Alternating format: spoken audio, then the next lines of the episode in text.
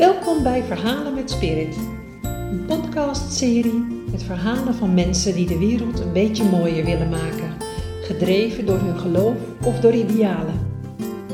Verhalen met Spirit is een podcast voor mensen die zich willen laten inspireren door verhalen van geloof en idealen, door verhalen van mensen zoals u en ik. In elke aflevering hoort u het verhaal van een gast en ga ik met hem of haar op zoek naar wat dit verhaal ons te zeggen heeft. In deze podcast is Hans van Eck mijn gast.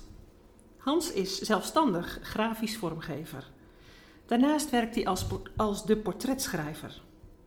Hij portretteert mensen in woorden. En in deze podcast zoomen we hierop in. Welkom, fijn dat je hier wil zijn om als de portretschrijver jouw verhaal te vertellen. Kun je mij eens meenemen naar een concrete gebeurtenis of situatie in, je in jouw leven waarvan jij zegt: Wauw, op dat moment ontdekte ik dat ik het optekenen van levensverhalen van mensen zo fascinerend vind dat ik dacht: dit wil ik blijven doen. Ja, dan begin ik uh, eigenlijk bij uh, uh, een uitzonderlijke situatie. Dat bij een van de levensverhalen die ik optekende, ehm, er uiteindelijk achter mocht komen dat het verhaal dat ik had geschreven van deze meneer en mevrouw, want het was een dubbel portret, ehm, dat dat levensverhaal, dat specifieke levensverhaal, ehm, van een, een, bijzondere waarde kreeg. En dat had ermee te maken met dat uh, de vrouwelijke helft van degene van wie ik het dubbelportret schreef, uh, verder uh, begon te dementeren. zij werd ook opgenomen in een verpleeghuis. En in het verpleeghuis hebben zij het boek wat ik geschreven had haar voorgelezen. Want dat was nog het enige wat haar bereikte in die laatste fase van haar leven toen. En dat was een hele mooie ontdekking, want met dat idee, met die intentie, is het boek in der tijd niet geschreven. Die meneer en mevrouw wilden graag een levensverhaal genoteerd hebben. Um, ik heb in een serie gesprekken hen uh, bevraagd en hun verhaal aangehoord. En zo ontstond, zoals ik dat vaker gedaan had, uh, hun levensverhaal. Dat heb ik in een boekje vastgelegd. Dat boekje is verspreid onder de familieleden in een kleine oplage. Precies zoals dat eigenlijk altijd gaat. Um, maar pas nadien uh, bleek het een toegevoegde waarde te hebben, doordat die mevrouw alleen nog door dat boekje te bereiken was. En dat was wel zo'n moment dat ik dacht van nou, ik vind het al heel bijzonder om in vertrouwen te worden genomen om het levensverhaal van iemand te mogen schrijven. Maar als het dan ook nog eens die aanvullende waarde mag hebben, ja, dan, uh, dan ben ik als levens verhalenschrijver, als portretschrijver zoals ik mij noem, uh, helemaal op mijn plek. Wauw, mooi.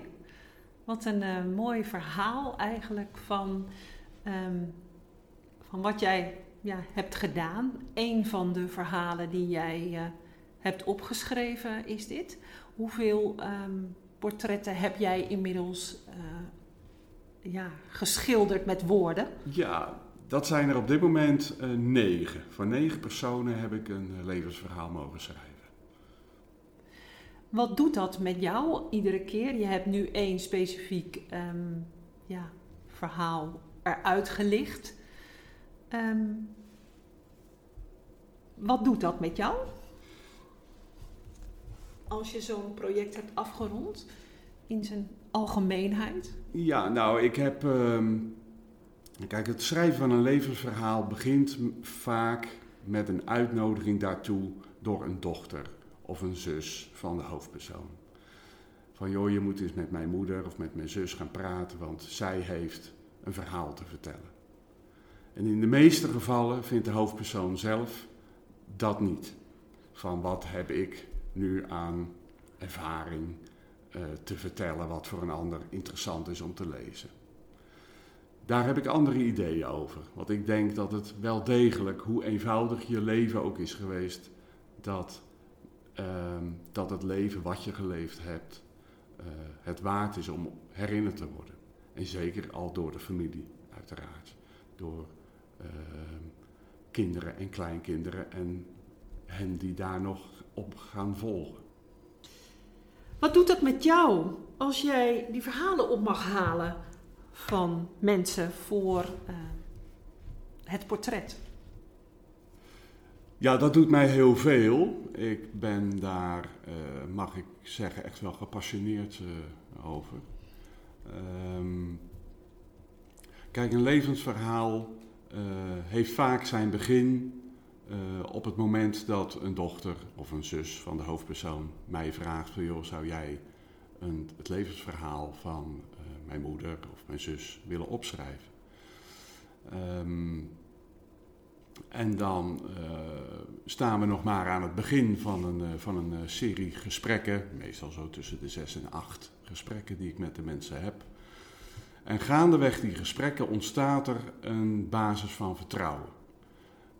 Um, die ook nodig is omdat mijn hoofdpersoon moet ervaren dat het delen van het levensverhaal met iemand die tot voor kort onbekend was, dat dat toch goed zit. Dat dat verhaal bij mij veilig is.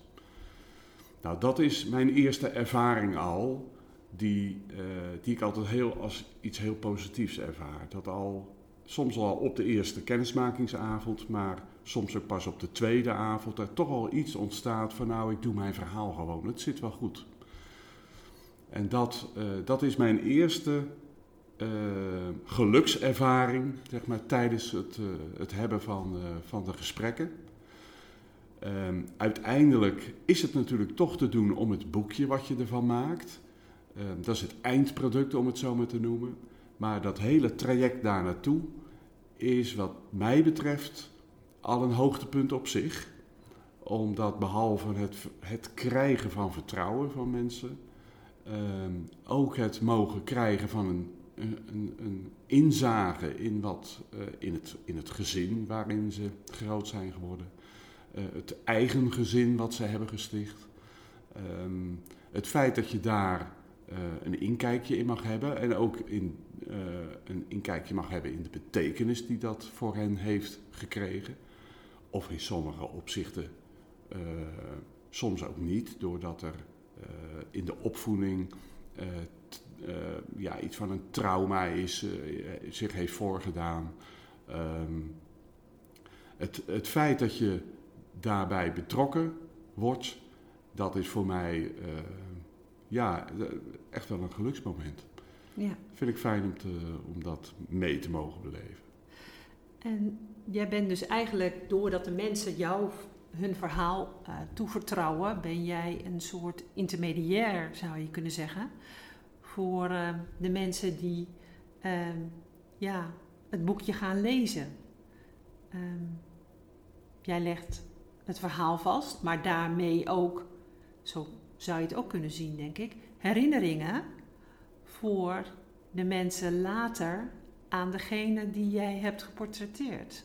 Ja, dat klopt. Dat is dus ook wat ik uh, bij het luisteren en het opschrijven van het verhaal uh, voor ogen heb.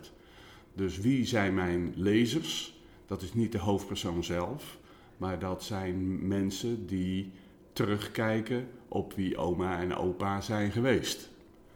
Dus voor hen schrijf ik het verhaal en dat uh, brengt mij ook in een positie die uh, mij uh, helpt om het verhaal wat mij verteld wordt juist te verstaan. Dus ik blijf met opzet zeg maar wat op een afstand staan. Dat sta ik natuurlijk sowieso al, want ik ben geen familie.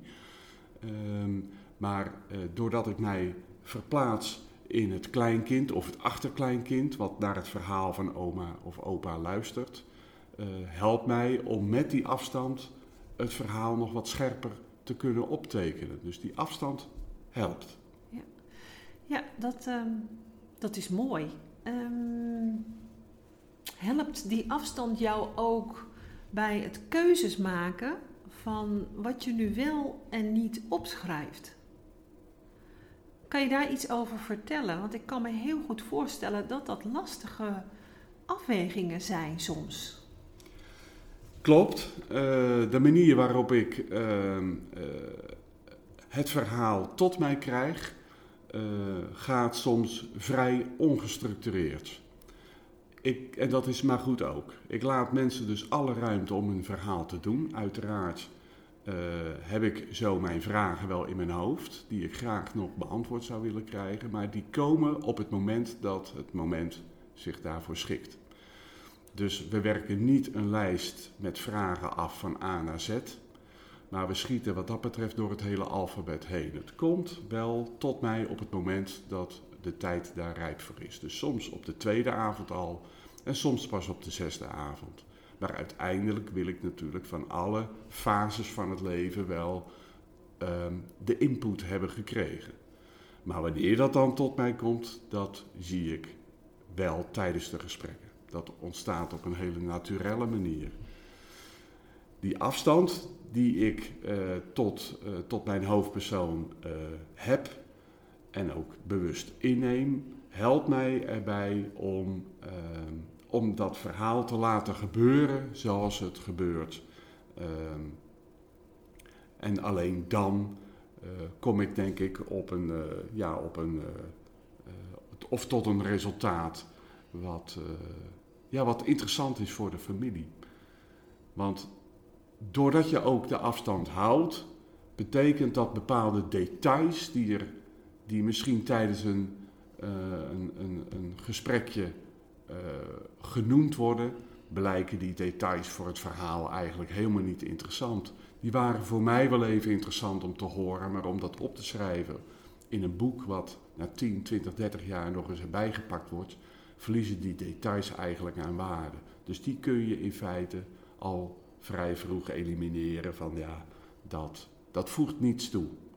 Andere soorten details daarentegen uh, zijn juist wel leuk om te vermelden, omdat dat iets zegt over de tijd waarin oma of opa zijn groot gebracht. Heb je daar een voorbeeld van? Schiet jou daar iets van te binnen? Ja, het leven op een boerderij ten tijde van de Tweede Wereldoorlog bijvoorbeeld. Ja, dat was uh, dubbel armoe. Uh, omdat er aan de ene, zijde, uh, aan de ene kant uh, ja, woedde er een oorlog met alle tekortkomingen van dien. Maar ook dat er, dat er gewoon heel hard gewerkt moest worden. En dat is een realiteit die voor mijn hoofdpersoon toen heel normaal was. Maar voor ons nu, en zeker voor kinderen en, en kleinkinderen straks, uh, al helemaal niet meer aan de orde zijn. Dus het harde bestaan die mensen hebben geleefd ten tijde van hun jeugd, ja, dat is, dat is echt van volstrekt andere tijd. En daar wordt ook vaak niet meer over gesproken tussen oma en, en, en kleindochter. Maar in een boekje krijgt dat, krijgt dat uh, een plekje.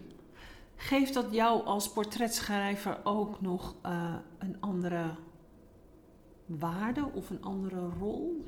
Hoe, zie je dat? Um, of jouw werk? Dat je dus uh, optekent wat gezegd is, herinneringen vastlegt van iemand, maar ook daarmee al ja, een stukje tijd schetst. Precies, jazeker. Ik, ik, ben, ik ben portretschrijver in de eerste instantie om herinneringen van mensen vast te leggen. Maar daarmee hand in hand gaat eigenlijk ook het schetsen van een, een tijdsbeeld. En, dat, uh, en die is voor iedereen weer anders. Uh, want de ene is opgegroeid op een boerderij en de andere in een arm uh, werknemersgezin. Uh, en een ander heeft een veel uh, voortvarender jeugd meegemaakt. Dus dat tijdsbeeld wordt ook wel weer mede ingekleurd door de hoofdpersoon zelf. En dat maakt het, eh, dat maakt het boek ook lezenswaardiger, omdat dat eh, een, eh, ja, iets vertelt over wanneer iemand ja, is opgegroeid. Ja. Mooi. Ehm, wat wil jij hier verder mee ehm, bereiken, zeg maar, als portretschrijver? Heb je ook een soort ja, hoger doel of een bepaalde drive waarom je dit nou doet? Er schuilt geen businessplan achter, om het zo maar te zeggen. Allerminst zelfs, zou ik willen zeggen. Ehm, ik, heb, ik word van iedere keer weer ehm, dat ik het levensverhaal van iemand heb mogen noteren, weer gelukkig. En uh, het draait daarbij nog niet eens in de eerste plaats om mijn eigen geluk, maar om het geluk wat ik zie gebeuren bij de hoofdpersoon en uiteindelijk ook bij de kleinkinderen, de kinderen die het boek gaan lezen. Dat is iedere keer, geen enkele keer uitgezonderd, prachtig om mee te mogen beleven. Dus als je mij de vraag stelt: wat is jouw doel? Dan uh, is mijn doel om dit vooral voor zoveel mogelijk mensen te mogen gaan doen. En uh, wat dat betreft uh, is het een. ja, is, is het opschrijven van het levensverhaal eigenlijk, moet dat niet voorbehouden zijn aan de happy few, maar aan iedereen die ehm, een leven geleefd heeft en die, ook al zijn ze er misschien zelf aanvankelijk niet van overtuigd, maar door een ander erop gewezen worden van, joh, vertel je verhaal. Je verhaal mag, je levensverhaal mag herinnerd worden. En dat doen wij graag. En ja, als ik daar dan, als ik dat mag optekenen, ben, uh, dan ben ik samen met mijn hoofdpersoon heel gelukkig. Mooi. Nou, hier uh, in deze woorden um, hoor ik ook wel gewoon veel ja, compassie met andere mensen en ook met uh, ja, wat verhalen betekenen voor andere mensen. Storytelling, story listening is het ophalen van verhalen en jij op jouw manier uh, geeft daar ook een vorm en inhoud aan. Ja. heel mooi, dankjewel.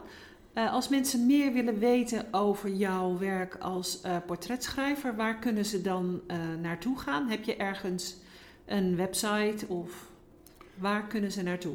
Er bestaat een website www.deportretschrijver.nl en daar vindt men ook mijn, uh, mijn uh, mobiele telefoongegevens. Dus men kan mij bellen of een mailtje sturen om, uh, om een kennismakingsgesprek te hebben. Wat me nu nog te binnen schiet, ik weet dat jij in Boskoop woont. Um, wat is jouw rijkwijde qua gebied? Geef je er de voorkeur aan om hier in de regio te werken? Of zeg je van nou, ik wil ook best gebeld worden vanuit Friesland. Daar kunnen we wel een mouw aan passen. Hoe sta je daarin? Nou, als het, ik, uiteraard geef ik de voorkeur aan, uh, aan een persoonlijk, uh, persoonlijke ontmoetingen. Dus dat ik met de hoofdpersoon werkelijk in één ruimte het gesprek kan hebben. Um, en dan ja, probeer ik de reistijd zoveel mogelijk te beperken tot, tot zeg maar een half uurtje of drie kwartier per gesprek. Dus dan zit je op een rijkwijde van een kilometer of 30, 35 rond Boskoop. Dan hou ik het wel voor gezien. Um, maar er, het is ook mogelijk om de gesprekken telefonisch natuurlijk te, te voeren. Heeft niet mijn voorkeur, maar het kan wel. Prima. Nou, dat, uh, wie weet wat dat uh, gaat opleveren. Dank je wel voor jouw uh, bijdrage. Dat jij mijn gast wilde zijn in deze podcast. Uh, de portretschrijver. Um, mooi verhaal en dank je wel dat je hier wilde zijn. Dank je wel.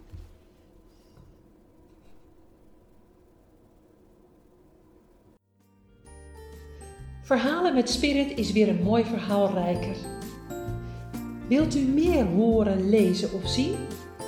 Ga dan naar www.verhalenmetspirit.nl. Op dit platform vindt u de verhalen die ik tot nu toe heb opgehaald. Hebt u ook zo'n verhaal en wilt u dit delen?